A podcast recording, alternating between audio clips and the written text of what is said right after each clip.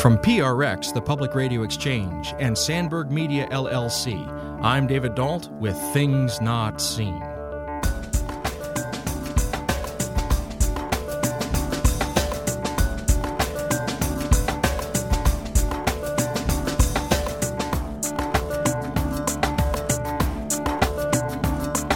I don't remember a time in my life when I have felt so alive as I did in those moments where you realize the great capacity for healing and for connection that comes through setting aside your presuppositions about people and just listening to the truth, their truth, about who they are and how they have arrived at the place that they are.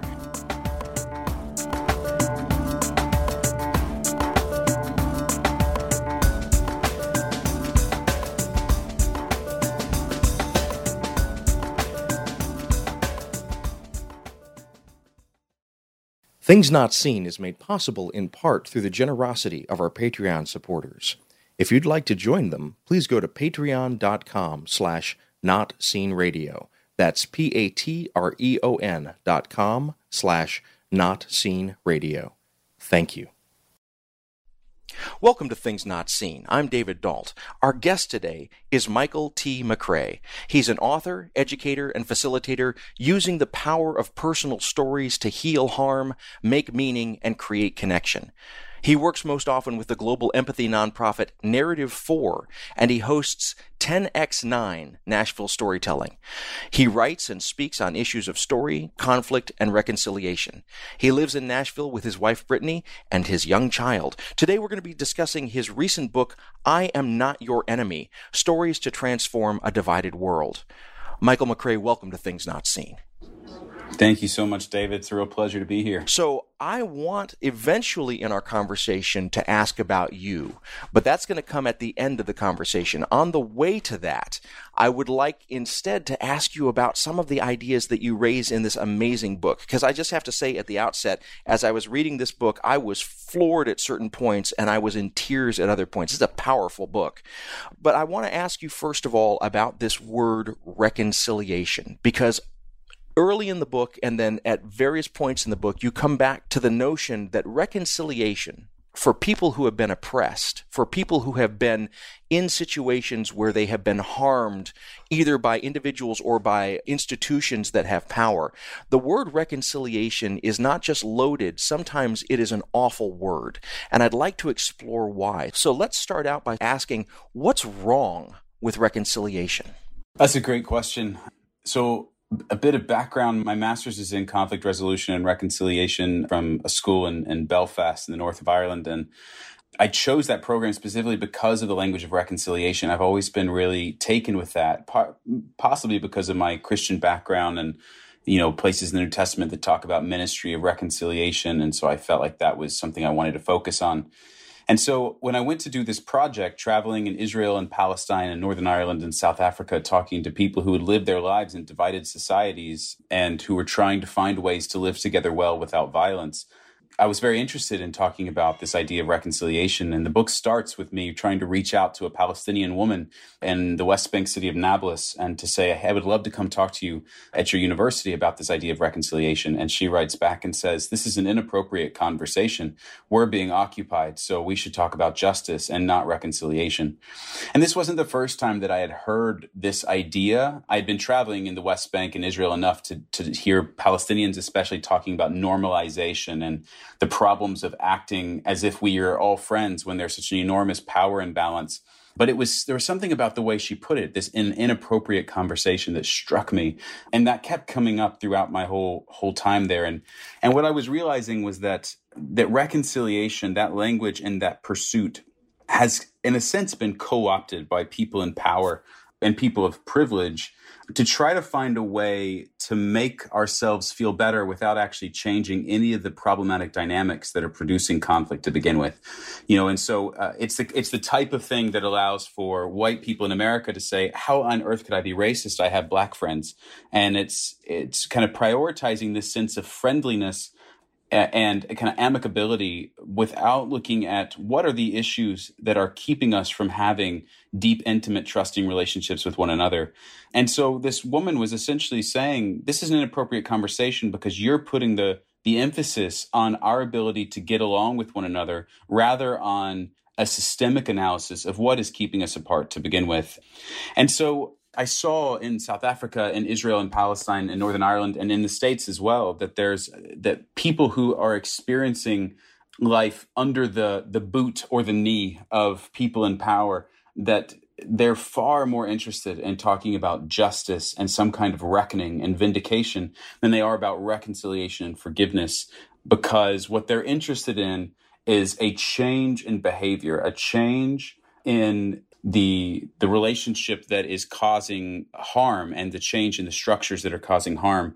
And over time the language of reconciliation has tended to avoid those conversations which i i think is an absolute travesty because i in my mind reconciliation when understood in its fullness is the sense of being in right relationship with one another, being in healing and healthy relationship with one another. And how on earth can we do that in any kind of sustainable way if we are not actively dealing with systems of injustice and oppression that are keeping people apart and are perpetuating conflict?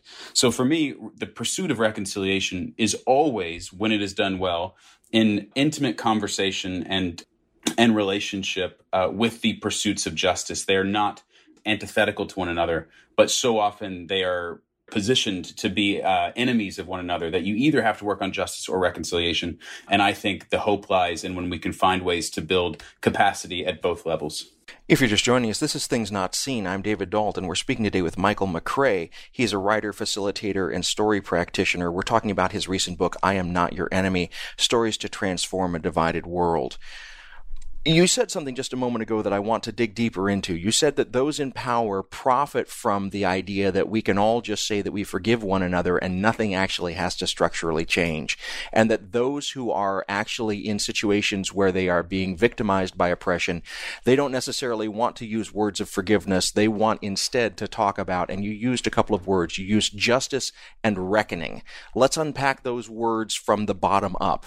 What is justice and what is reckoning? Because I can imagine those those in power hear those words, and just like those who are oppressed hear danger in the words of forgiveness and reconciliation, those in power are going to hear threat in words like justice and reckoning. So, what is meant from from the the view from the bottom when those words are used?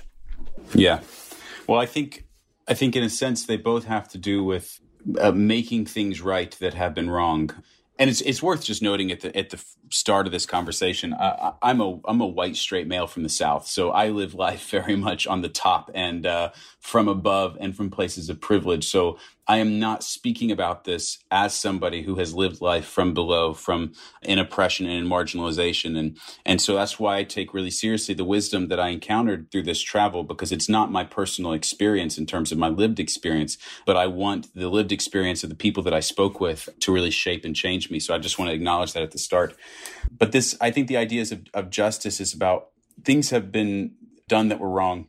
Things have been, uh, great harm has been caused, and justice is the process through which we make these right, whether that's a sense of fairness or a sense of reparations. And I know that's a loaded word for a lot of people, but the root of it is repair. The idea is how do we repair the brokenness that has been caused, the wounds that have been caused? And and the idea of reckoning, I think, is the sense of saying, at some point the, the bill comes due. At some point, you know, you look in the United States, you you cannot oppress the It's just for this for one example the black people of this country. You cannot kidnap people in africa enslave them and then lynch them and then put them in prison and have jim crow laws and red line you cannot do all that for 300 years and expect oh they'll probably all be fine.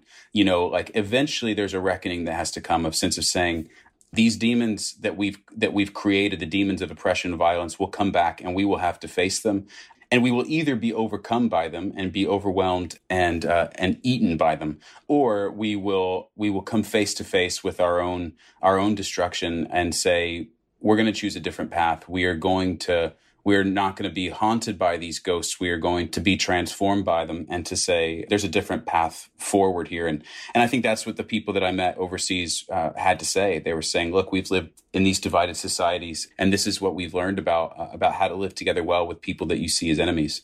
One of the things that I appreciate about your book, I Am Not Your Enemy, is that it takes these large themes and it weaves them through the geography of the various places that you visit. I'm saying that in reference to this idea of reconciliation because, as we mentioned, it comes up at the very beginning of your book when you reach out to this professor in Palestine and she rebuffs you and she says, It's not right to talk about reconciliation. We need to talk about justice.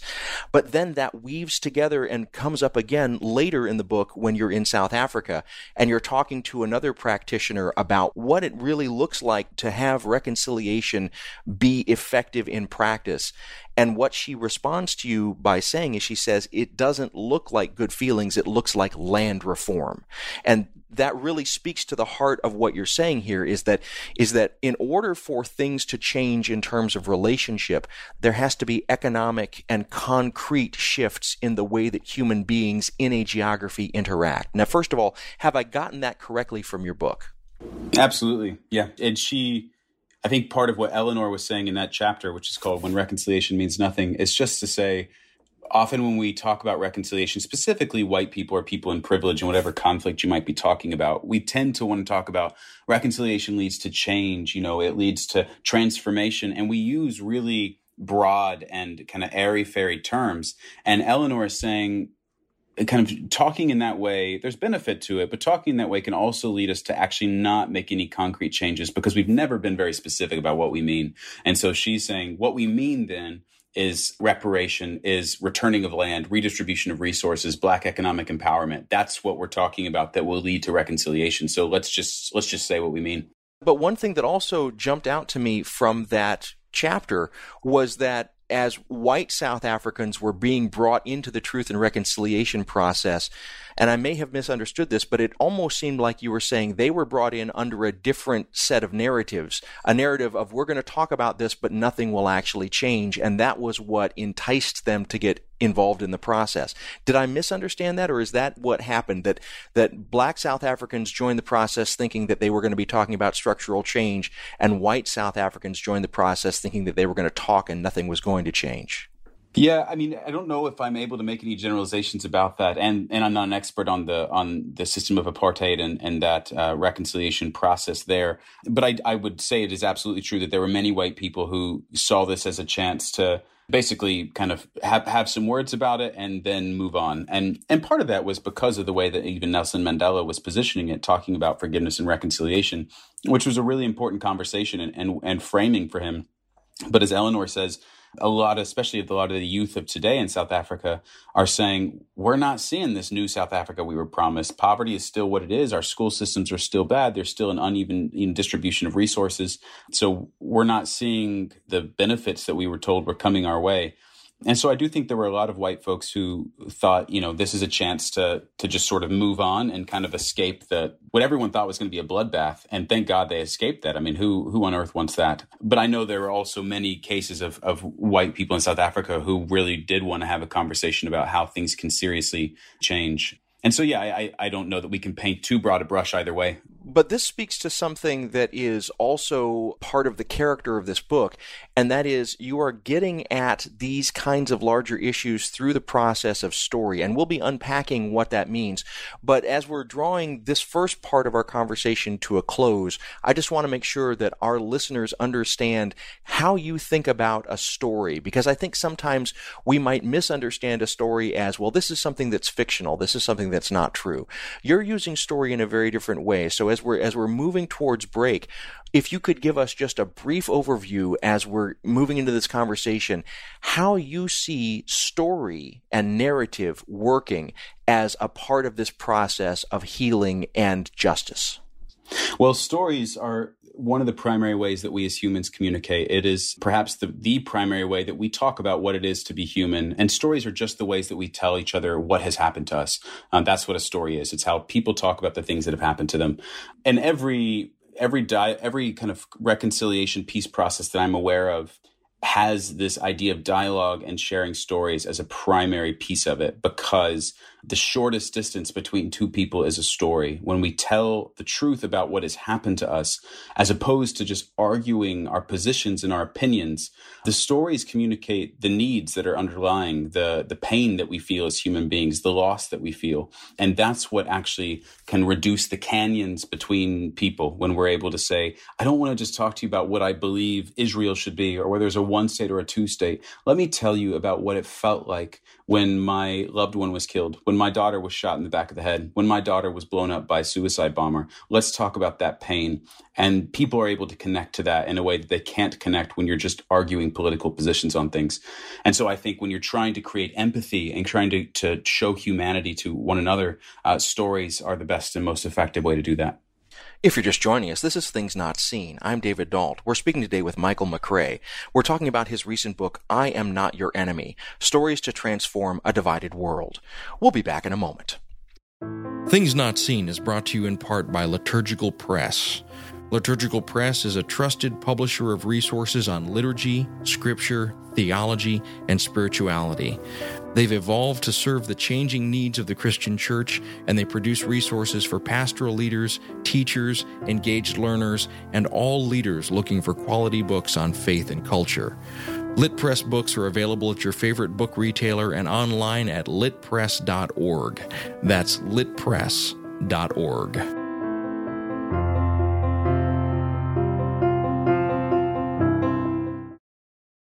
Welcome back to Things Not Seen. I'm David Dault, and today we're speaking with Michael McRay. He's a writer, facilitator, and story practitioner. We're talking about his recent book, I Am Not Your Enemy Stories to Transform a Divided World. There's a phrase that you use in your book, I Am Not Your Enemy. And I think it was a phrase just kind of used in passing, but it jumped out to me like a neon light. And I really think that if we dig into it, it's going to illuminate for our listeners today a lot of what you're doing in the book. Here's the phrase the phrase is the DNA of fear. And when I think about that phrase in the context of your book, I realize that what I think you're meaning by this phrase, the DNA of fear, is that when someone presents to you and tells you that they're afraid, there is a set of stories underneath that, a set of experiences, a way that they have woven together a particular way of thinking about these facts in front of them. And it, and the response to that set of narratives is fear. But if we only deal with the surface fear and not with the the causes that are beneath it, the geographies and the experiences and the facts on the ground, we will never actually get at at the, the root of that fear.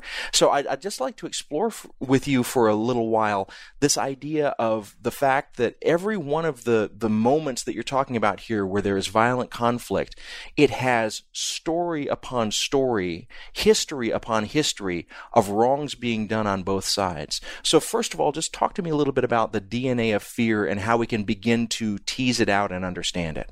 Yeah, that phrase came to me from um an Israeli woman named Robi Damelin, whose story I tell in the book, who was speaking about it in the context of, of Israeli society. And she essentially was saying, if you don't understand the DNA of fear uh, in the Jewish people of Israel, then you'll never understand this place about why this conflict is continuing.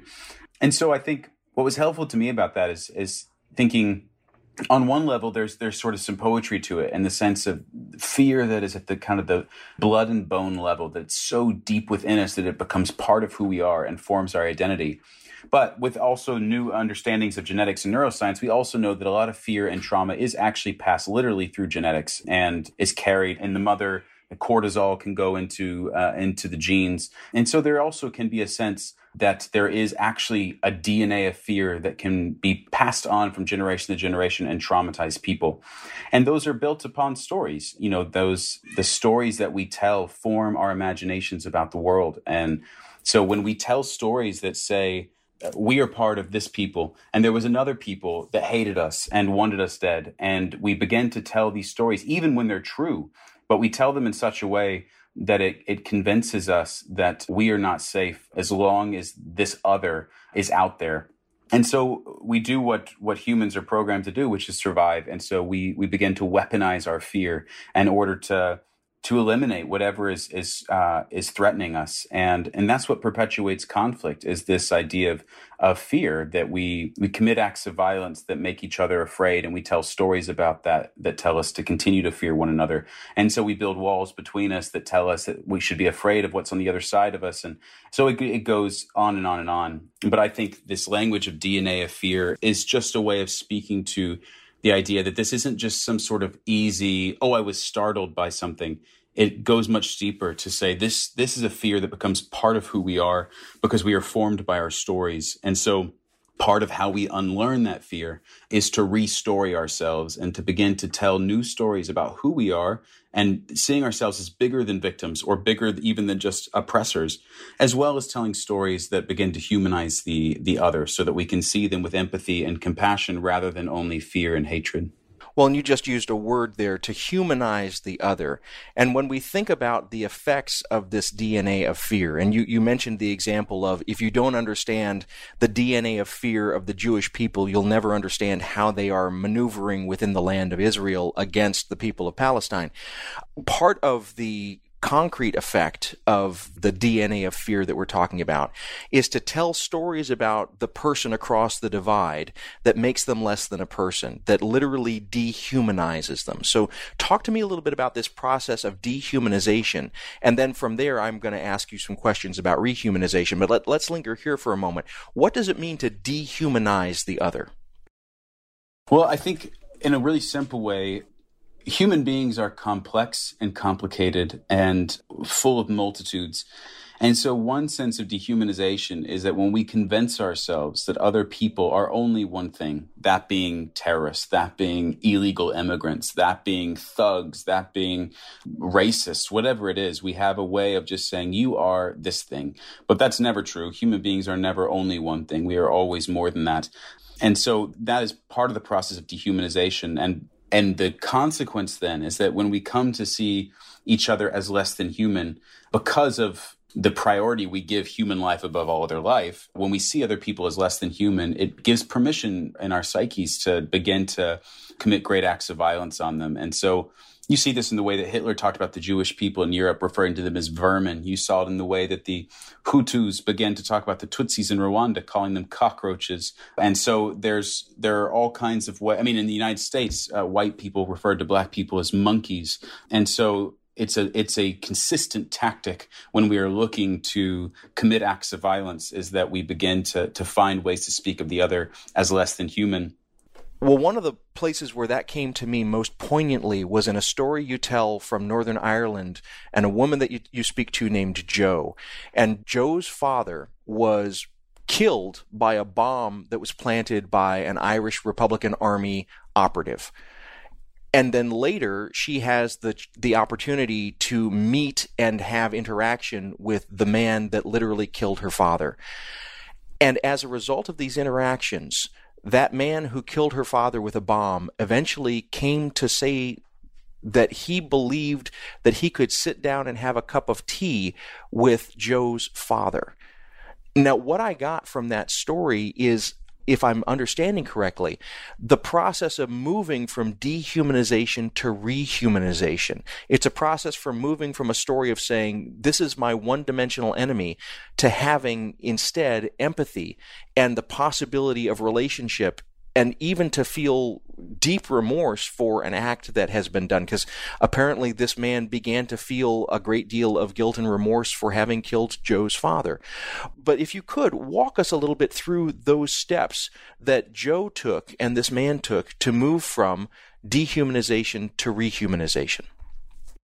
Yeah, so Jo Berry is a woman who lives in England, and uh, her father was a member of the British Parliament. He was killed by an IRA bomb by a guy named Patrick Magee, and Patrick Magee then went into prison for uh, quite a while. But in 1998, when the Good Friday Accords were signed that released political prisoners during the Troubles, Patrick Magee walked free. And so he and Jo had the chance to meet one another. And he had been wanting to meet her, and she wasn't so sure. But when she got a call saying the time has been arranged and he's ready to meet, she decided to go for it. And the first meeting, you know, in some ways went exactly as you would expect for her, and this sense of kind of just wanting to understand why. That's always the biggest question, often for for victims, is um, why? Why did you do this? Why did you plant this bomb? And and he went into all these political positioning you know positions just to say well this was important for the struggle and so on and so forth. And what he was missing was to hear the pain of what he caused. He was into political justification. And it was that moment when he realized that and finally turned to jo and said you know what I actually don't know what I'm saying. I don't know who I am anymore. What I want to know is can you speak about your rage to me? Can you tell me about your pain? And he took a chance to open himself up to the pain of that he had caused someone else. And so that was that was an opening for her to kind of step in and say, "Yeah, let me tell you about what happened when you killed my father." And and so I think what dehumanization does is it it puts us at odds with one another in a way that says my value is greater than your value and whatever you're feeling you have deserved it. And in fact you're probably not feeling anything that's worth me even paying attention to. But the process of rehumanization was in the case of Patrick and Jo to pay attention to one another to sit down and be open with curiosity to one another. I, I talk about this idea of, re, of, of uh, dismantling the notion of an enemy. That you need three things. Uh, one is proximity. We have to actually get closer to one another. We have to shorten the distance, but that won't be good enough because you can just look at slave plantations or prisons to know that simply being in close proximity to one another does not mean that you're going to get along. So you also need two other things. One is curiosity. You have to wonder and want to know. The third is humility. We have to ask the idea, uh, ask the question has it ever occurred to us that we might be wrong about what we have believed about the other person? And those three things are present in the story of Patrick and Jo from both sides of them. For her to say, maybe I was wrong about who I believed Patrick to be, and Patrick to say, maybe I was wrong about who I believed Jo's father to be, or about the legitimacy of the pain that I've caused. And in hearing the stories then about Jo's father and, and her kind of fleshing out who her father was, Patrick had a realization that you know, actually, had I known your father, we would have probably been friends. And what a startling realization for somebody who had committed that kind of violence. If you're just joining us, this is Things Not Seen. I'm David Dault, and we're speaking today with Michael McRay about his recent book, I Am Not Your Enemy Stories That Transform a Divided World. Well, you gave us just a moment ago this three step process for beginning rehumanization proximity, curiosity, and humility. But it occurs to me that there are those who are in positions of power who would have an interest in undermining the positive effects of these three things proximity, curiosity, and humility. So, how does one go about overcoming the obstacles to proximity, curiosity, and humility that systems and institutions and governments and those who have power and privilege wish to put in our way? Yeah, it's a great question. I don't know if I have a sufficient answer to it. You know, I think in in my own life, I have othered people in prison to have a sense of like who prisoners are, criminals, people on death row. And there are some real concrete structures that try to keep people apart. And from seeing what's on the inside, I I found a way to get on a volunteer list at a prison and to finally just get inside and to to sit down with people in prison and to listen to who they were and their stories and their backgrounds and to see in many ways just how similar we were. And so there are these systems and structures built up to keep people apart. And I don't know that there's any script for or kind of roadmap for necessarily how you get around it. I think it's finding out who runs in the circles that you want to be in and who are the gatekeepers there and trying to build relationships of trust, knowing that they're that and, and what happened for me just kind of to share the consequences of this is that I was eventually banned from every prison in Tennessee because when I became friends with people in prison, I began to try to organize people on the outside to advocate for the well-being of people on the inside. And the prison decided that I was a threat to the security of the institution of the prison system and sent me a, one of the things they sent me in their dismissal letter was that it is against prison protocol to develop friendships with prisoners.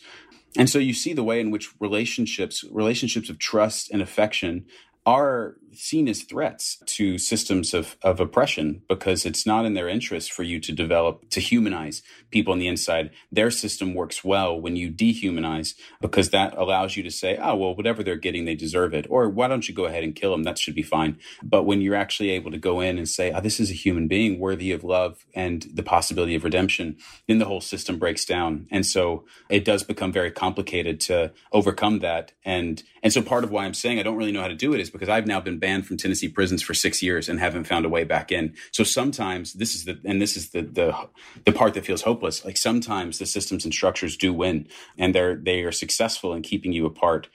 But then my response here has been to co-found an organization that's working on trying to dismantle uh, mass incarceration in Tennessee. So you come at them from another way. See, this is so fascinating to me because you have just given me concretely what I'm talking about. Like this, this is not subtle. This is an actual example of a moment where empathy begins to to manifest itself and an institution literally blocks the possibility of empathy and friendship building. And so when we're thinking about those sorts of things then th- this was something that was so consistent through each of the stories that you were telling in, in this book i'm not your enemy is the opportunity for empathy, the opportunity to have a story that allows you to shift your position, that really opens up to hospitality. I think that's a, that's a word we haven't said yet, but it's important here. All of these pieces allow for a, a way of getting across that divide. And so I think I'll just lay it on the table and say when I first opened your book, I think I expected it to be a different kind of book. I think I expected it to be a white savior kind of book. What I what I found instead, and I don't mean that as a criticism. I mean that that just looking at your picture on the back of the book and and starting to read the book, I like I know what this is going to be all about. I was so surprised to see how disarmed I was when I started to get into these stories, and I found myself rethinking some things that I I think I hadn't given sufficient thought to. So what I'm finding here in this conversation is a similar sort of thing. Like this is not simply an intellectual exercise for you. This is a place where you have you have gone into these into these moments like going into the prison and you have risked something. So let's just talk for a moment about what does it mean to risk in a situation like this? What is at risk and what does risk look like for things to change? It's a great Great question. And honestly, you saying that you thought this was going to be a white savior book and you were delighted to find that it wasn't is like the best review that I've heard of my book so far. So thanks for that. I, yeah, I think there is no way, there is no way to find peace to challenge the uh, assumptions that we have about other people to unlearn toxic and, and dangerous ways of thinking without great risk because we build entire worlds around the ways that we think, the ways that we see the world. Like this entire country was built on the concept of white supremacy and that w- the white body and the white person is inherently more valuable and supreme over all other bodies and people and we can do what we need to in order to to keep that sense of of power and and prestige and so to begin to challenge that and to say that is not the right way to think in fact that is a, a demonic ideology that runs the risk of dismantling the entirety of what's been built uh, in a sense when the foundation when it's the foundation. And so that's why people refuse to look at these things why they get so angry and so violent when you dare to say something like black lives matter because how is this how is this whole uh, experiment supposed to be maintained if we start saying black lives matter when the whole idea from this get go was that they don't. And so I think it, it is, I try to have, even while I need, I know that as a white person, you've got to push and push and push and challenge and confront to also have a sense of empathy also for the people that we're trying to convince to say, I know that this may feel like the undoing of the world to you because you've built your life on a certain way of thinking. We all have. When people who come from um, you know, I grew up in, in a kind of a conservative Christian environment. And when you start to ask questions about that and, uh, and rethink that, you have a full on identity crisis. I mean, no joke. It's like every, you can go into deep depression because it's like, what am I supposed to do now? Who am I supposed to be? Because the things that I knew were true, I now know that that's more complicated than that. And so it's not to say that people then need to get a pass when they're unwilling to rethink what they thought they knew. But I think it is to say that we have to, we do have to have a sense of, of uh, grace and I think gentleness and compassion also for those who are really having to risk everything that they have believed about the world in order to change. And dear God, I hope they do change, and that we all continue to change, myself included, as I re- as I continue to unlearn racism and sexism and homophobia from my upbringing. You know that takes time, and it's and it's risky and it's overwhelming, but it's some of the most important work that I'll, I'll ever do.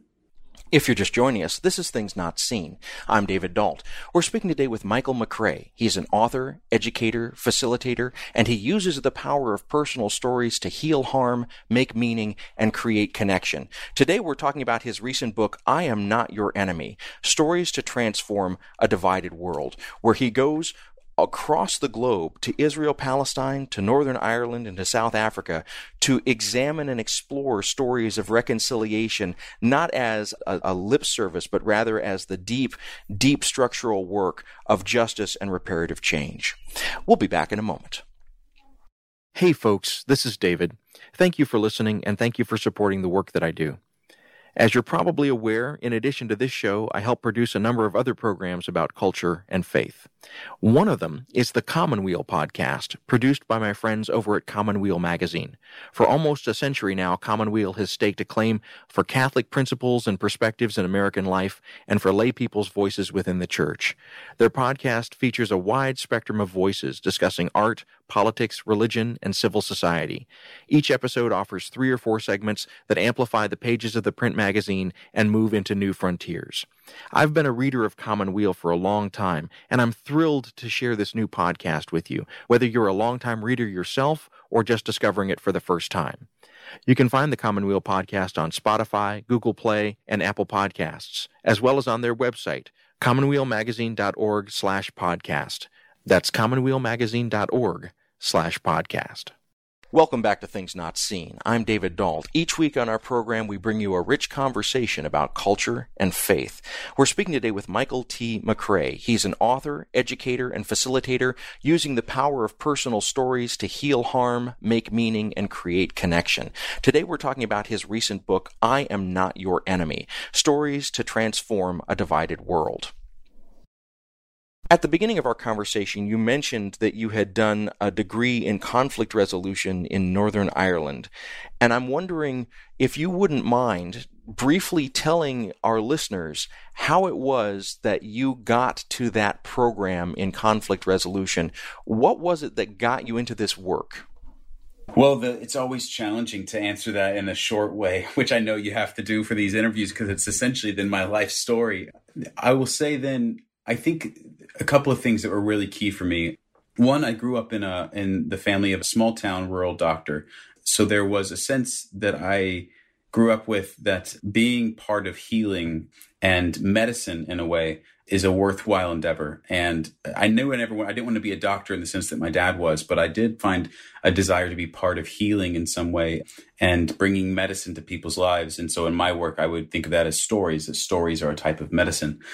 And when I got to college uh, in here in Nashville, where I live, I, I studied with a professor named Richard Goode, who um, I majored in history, and he had a way of teaching history that was always unexpected. He never ever taught a history class from the perspective uh, of those that you would expect to hear from. So, for instance, when I studied colonial America, we studied it from the perspective of women, people that were enslaved, uh, and Native Americans. Uh, no white men were studied in the history of colonial America so I began to see the power of listening to the stories that people rarely hear and so Richard, uh, Dr. Goode suggested uh, that I look into some peace, kind of making peace building organizations like Christian peacemaker teams in Palestine.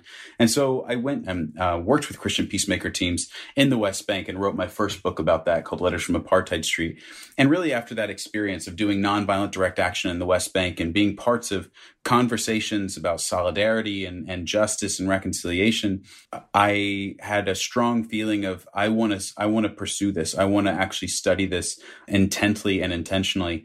And so I decided to pursue that as a master's program and then found this program in um, from Trinity College Dublin. But their reconciliation and conflict resolution program was based in Belfast because it was a city where so much of the violence and the troubles happened for, for decades. So I had the great opportunity to do my master's there and to learn from, from people who had lived through that conflict and were finding ways to live without violence going on over 20 years now. So you mentioned the power of storytelling, and I think maybe listeners to podcasts, listeners to radio, they may have an idea of what storytelling is. Maybe they've listened to the Moth Radio Hour and they say, oh, yeah, somebody gets on stage and they tell a humorous yet enlightening story in less than five minutes and, and we all clap.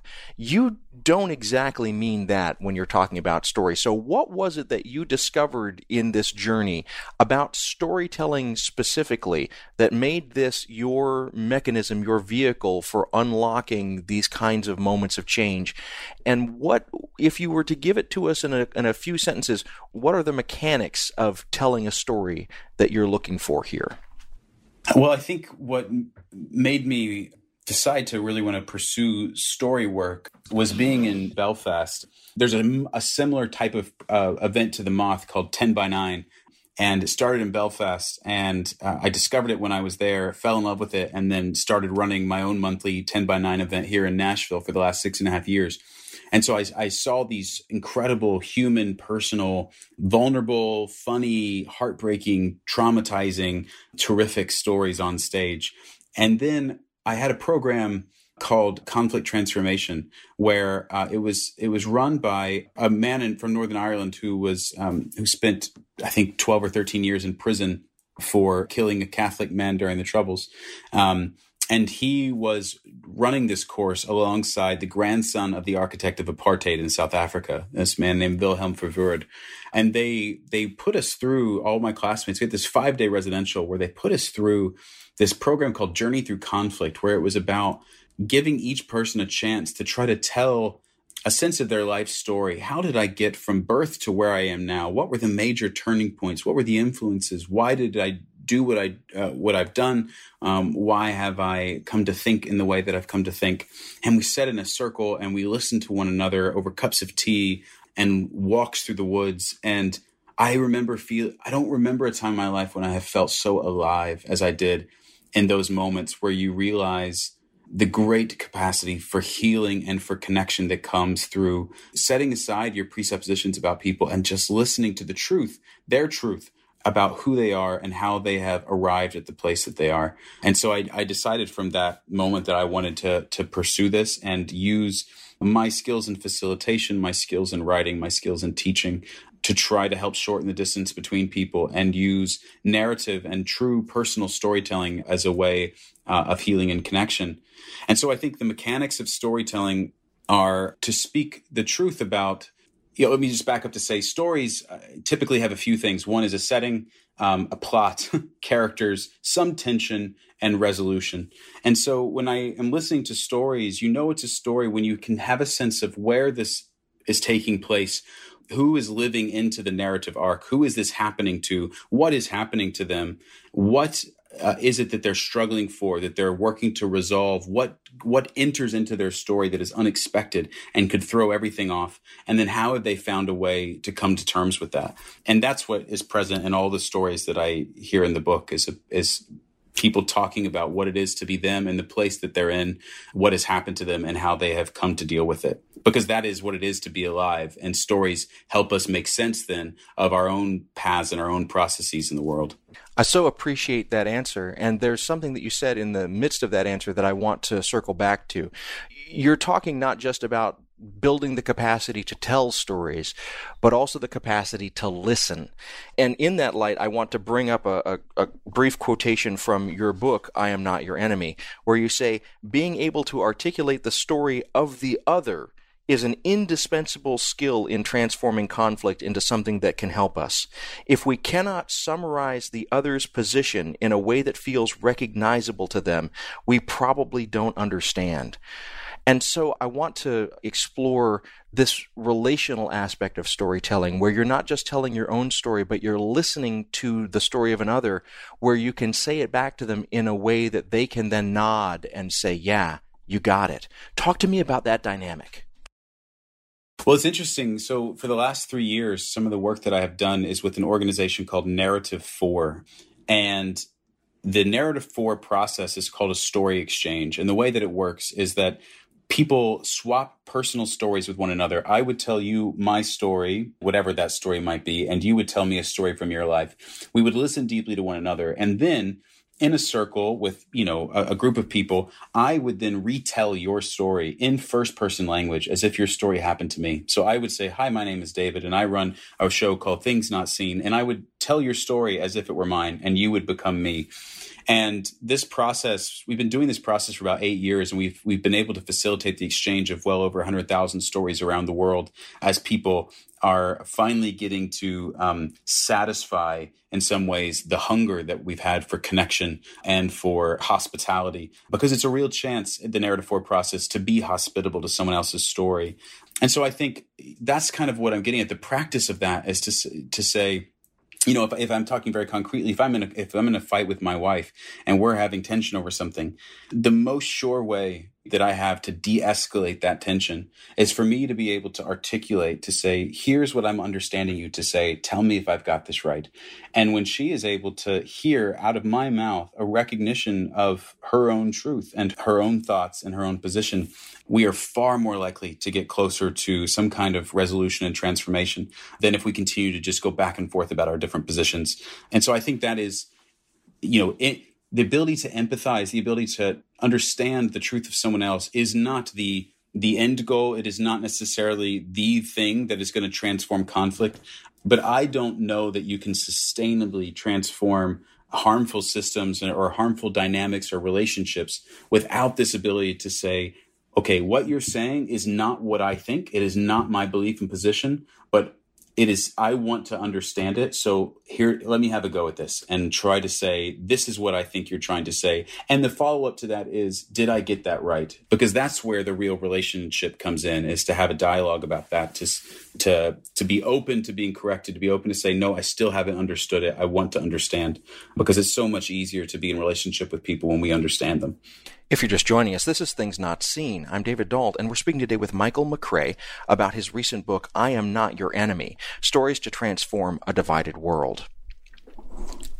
Well, as we're thinking about the mechanics of storytelling and story listening, it occurs to me that a lot of these interactions that you're talking about are happening in face to face contexts. I'm wondering, as we have seen the explosion of social media and the ability to communicate across vast distances in very rapid time, how has that changed the art of storytelling and story listening? Has it made things easier to create the kind of empathy that you're talking about, or has it created new obstacles for empathy? I think it goes both ways. You know, I don't think it's ever just one thing. I think one of the benefits of social media is that we have been able to get stories out to millions of people at a rate that has never been seen before. That has been a key part of the organizing that you know has led to what's happening in the streets of America today. You know, for the story of the death of George Floyd to go viral so quickly is what has allowed this uprising to take place in the streets of, uh, of the country. And I think when we're most optimistic about what's happening, we can see that this is the response of empathy. People being able to, uh, I, I, speaking as white people, for white people to be able to to look at what is happening to black people in America from police and be able to say, let me try to imagine that that is me. Let me try to imagine that I'm the one with the knee on my neck. Let me try to imagine that it's my brother, my cousin, my son. That that's when when we're able to do that, it can lead us toward trying to put that empathy into action to make the world a better place. So I do think social media has has helped with that. I also think it, it can allow us in some ways to become, I don't know, kind of like desensitized to stories because we're now overwhelmed by them. There's a new video every time I get on, you know, social media to the point that it's pretty normal human response that you just scroll on. You know, it's just like I can't take another thing in. And so you begin to I find I can begin even to shut down my openness to stories because I'm like, there are too many of them now. I'm absolutely inundated by this. And my, I don't have the capacity to take on any more compassion or empathy because I'm feeling overwhelmed. And so I do think that's that's kind of the catch with it is that we can get so many stories out there that it can be really transformative, but we can also begin to to push people to stay isolated and uninvolved because they're simply at, at the point of emotional overwhelm. I think uh, I, I, I really appreciate what you're saying. I think that there's another aspect of this that I also want to ask about, and that is when someone is hearing someone else's story, and I've I've seen this happen in real time on social media. There's an immediate sense of doubt of the story like oh you're telling me that this happened to you but i don't really believe that this is real. That didn't actually happen. So there's there's a sense also that when someone is telling you their story they may be trying to manipulate you. And so as you're going through this process, how do you not only disarm the defensiveness of dehumanization, but how do you also disarm that reflex that says, I'm being manipulated and I need to be on my guard when I'm hearing somebody else's story? Yeah, and I do think that's one of the complications with social media, as you say, because oftentimes it's there's you have no relationship with the other person, and that's why I think in-person storytelling is so much more effective, because the body language, the tone of voice, the look in the eyes, it all makes a difference. You know, some people there are clearly going to be some who are still going to be doubtful and still be skeptical, but I do find that it's it's less common when you can actually be in the same space as one another and feel a sense of security and like that there's a safety here for us to explore this. And part of what makes a difference, I think, is when I may be doubtful of the truth of your story, but if I actually see in you an openness to my story and my truth, I may actually begin to mirror that openness and that trust. And so it's it's a dialectic, it's a back and forth, it's a dialogue kind of in this way of thinking about trust and how we can remain open to each other. And so, as you've been doing this work, you've had the opportunity to travel all over the world. You've had the opportunity to make some amazing relationships.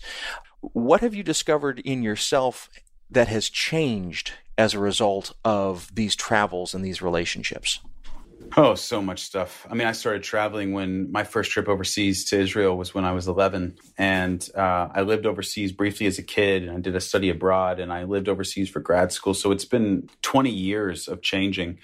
I think some of the early roots of it would be to would would say I grew up in a very small town, 2,700 people, three traffic lights. My high school was in one hallway. And then I had the opportunity to travel, and I realized that the world was far bigger than I ever imagined it could be, and that there is um, that my experience of the world is only one small experience of the world, and that there are so many other ways to understand what it is to be alive and to be human, and that travel. It was really, as Mark Twain says, it's fatal to bigotry and narrow mindedness. And that was true for me. It opened up this sense of the world is expansive and I'm, I'm a small part of it. And I think the most recent travel I did that I talk about in the book, part of what was compelling to me was, and I tried to do this throughout the book, was to say, how is it that what I'm seeing, the wisdom that I'm seeing here in Israel and Palestine and Northern Ireland and South Africa, what does that have to say about this, the dynamics that are at work in my own country? And as I have grown to, I think one of the things I've been realizing is that as, as I have moved into a deep sense of solidarity with the Palestinian struggle and have become very critical of the Israeli occupation of, of, the West Bank and Gaza, and and then especially even of kind of the liberal Israelis who are just benefiting from living in a bubble uh, in Israel. I suddenly had this realization of that's who I am back home. Like that's that's the character that I play in the story of back home. I'm not the radical solidarity person. I'm the the white guy from the South who was born the son of a doctor who is benefiting from this system and how convenient it is for me to stay silent about the things here, but to be very outspoken about the things in other parts of the world. And so I left this trip, and it had been growing over time, but this trip, especially that resulted in this book, really helped me see I cannot, with integrity, speak about injustice in other places of the world if I'm not going to be active in trying to deal with the injustices that are in my very home in my very uh, city and state, and that people like me have been perpetuating for the entirety of the history of this country. Will you ask several of the people who are in your book, I Am Not Your Enemy, and who are telling their stories, you ask them the question, how is it that you stay hopeful? What keeps you hopeful? And it occurs to me that I want to ask you that question as well. As you're doing this work, as you're telling these stories and collecting these stories, I'm sure that there are frustrations and you, you have had the opportunity to see some of the worst of humanity uh, manifest. What is it that keeps you hopeful? Well, I think it's it's the stories, and that's why I really go look for them. In some ways, it's very selfish that I I go look for the stories that I tell in this book because I need to hear them to be able to hear from Rami Elhanan, who's an Israeli whose daughter was killed by a suicide bomber, a Palestinian suicide bomber, and to hear from Bassam Aramin, who's a Palestinian man whose daughter was shot in the head at 10 years old by an Israeli soldier, and to see them be able to say, I'm going to use the force of my grief to make a change in my country so that no one else has to experience this same agony. That is a, a matter of hope for me. I feel hopeful looking at the news today. I know a lot of white people are looking and saying, "Oh, this is a really scary time. Buildings are being burned."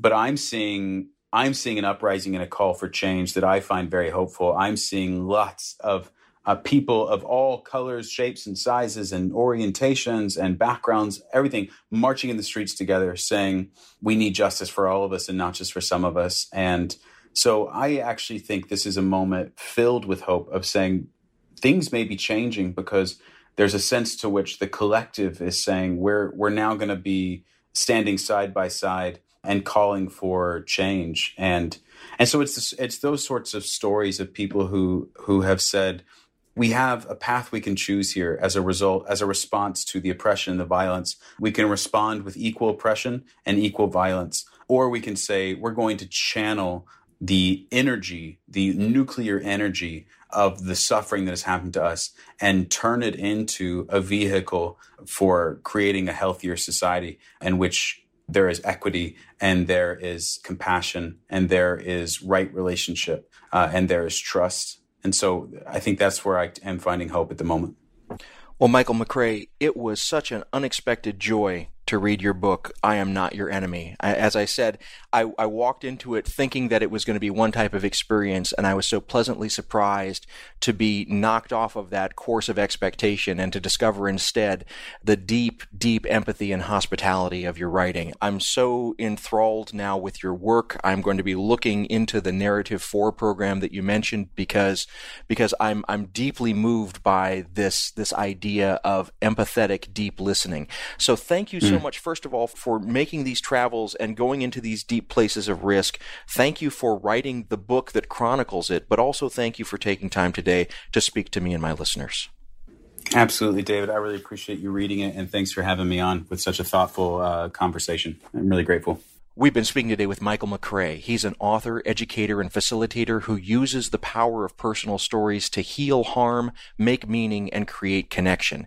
He works most often with the global empathy nonprofit Narrative 4, and he hosts 10 by 9 Nashville Storytelling. He writes and speaks on issues of story, conflict, and reconciliation. Today we've been talking about his recent book, I Am Not Your Enemy Stories to Transform a Divided World. Things Not Seen is produced by Sandberg Media LLC. We're distributed nationally by PRX, the Public Radio Exchange. Today's show was recorded at the William Adams Studios in beautiful Hyde Park here on the south side of Chicago, Illinois. Our studios have a home courtesy of the Zygon Center for Religion and Science, part of the Lutheran School of Theology at Chicago. Neither Zygon nor LSTC are responsible for the content of this program. Our theme music is composed by Gene Kija. Our show is made possible in part by the generosity of supporters on Patreon. You can find out how to help us create great programs by going to patreon.com slash notseenradio. You can follow us on Twitter at notseenradio. Visit us on Facebook and like our page to receive regular updates about the show and find out more about our guests. That's facebook.com slash thingsnotseenradio. And you can sign up for the free podcast, listen to old shows, send us an email, and find out more about our guests if you visit us on the web at thingsnotseenradio.com. I'm David Dault, and we'll be back next week with more conversations about culture and faith. Please join us.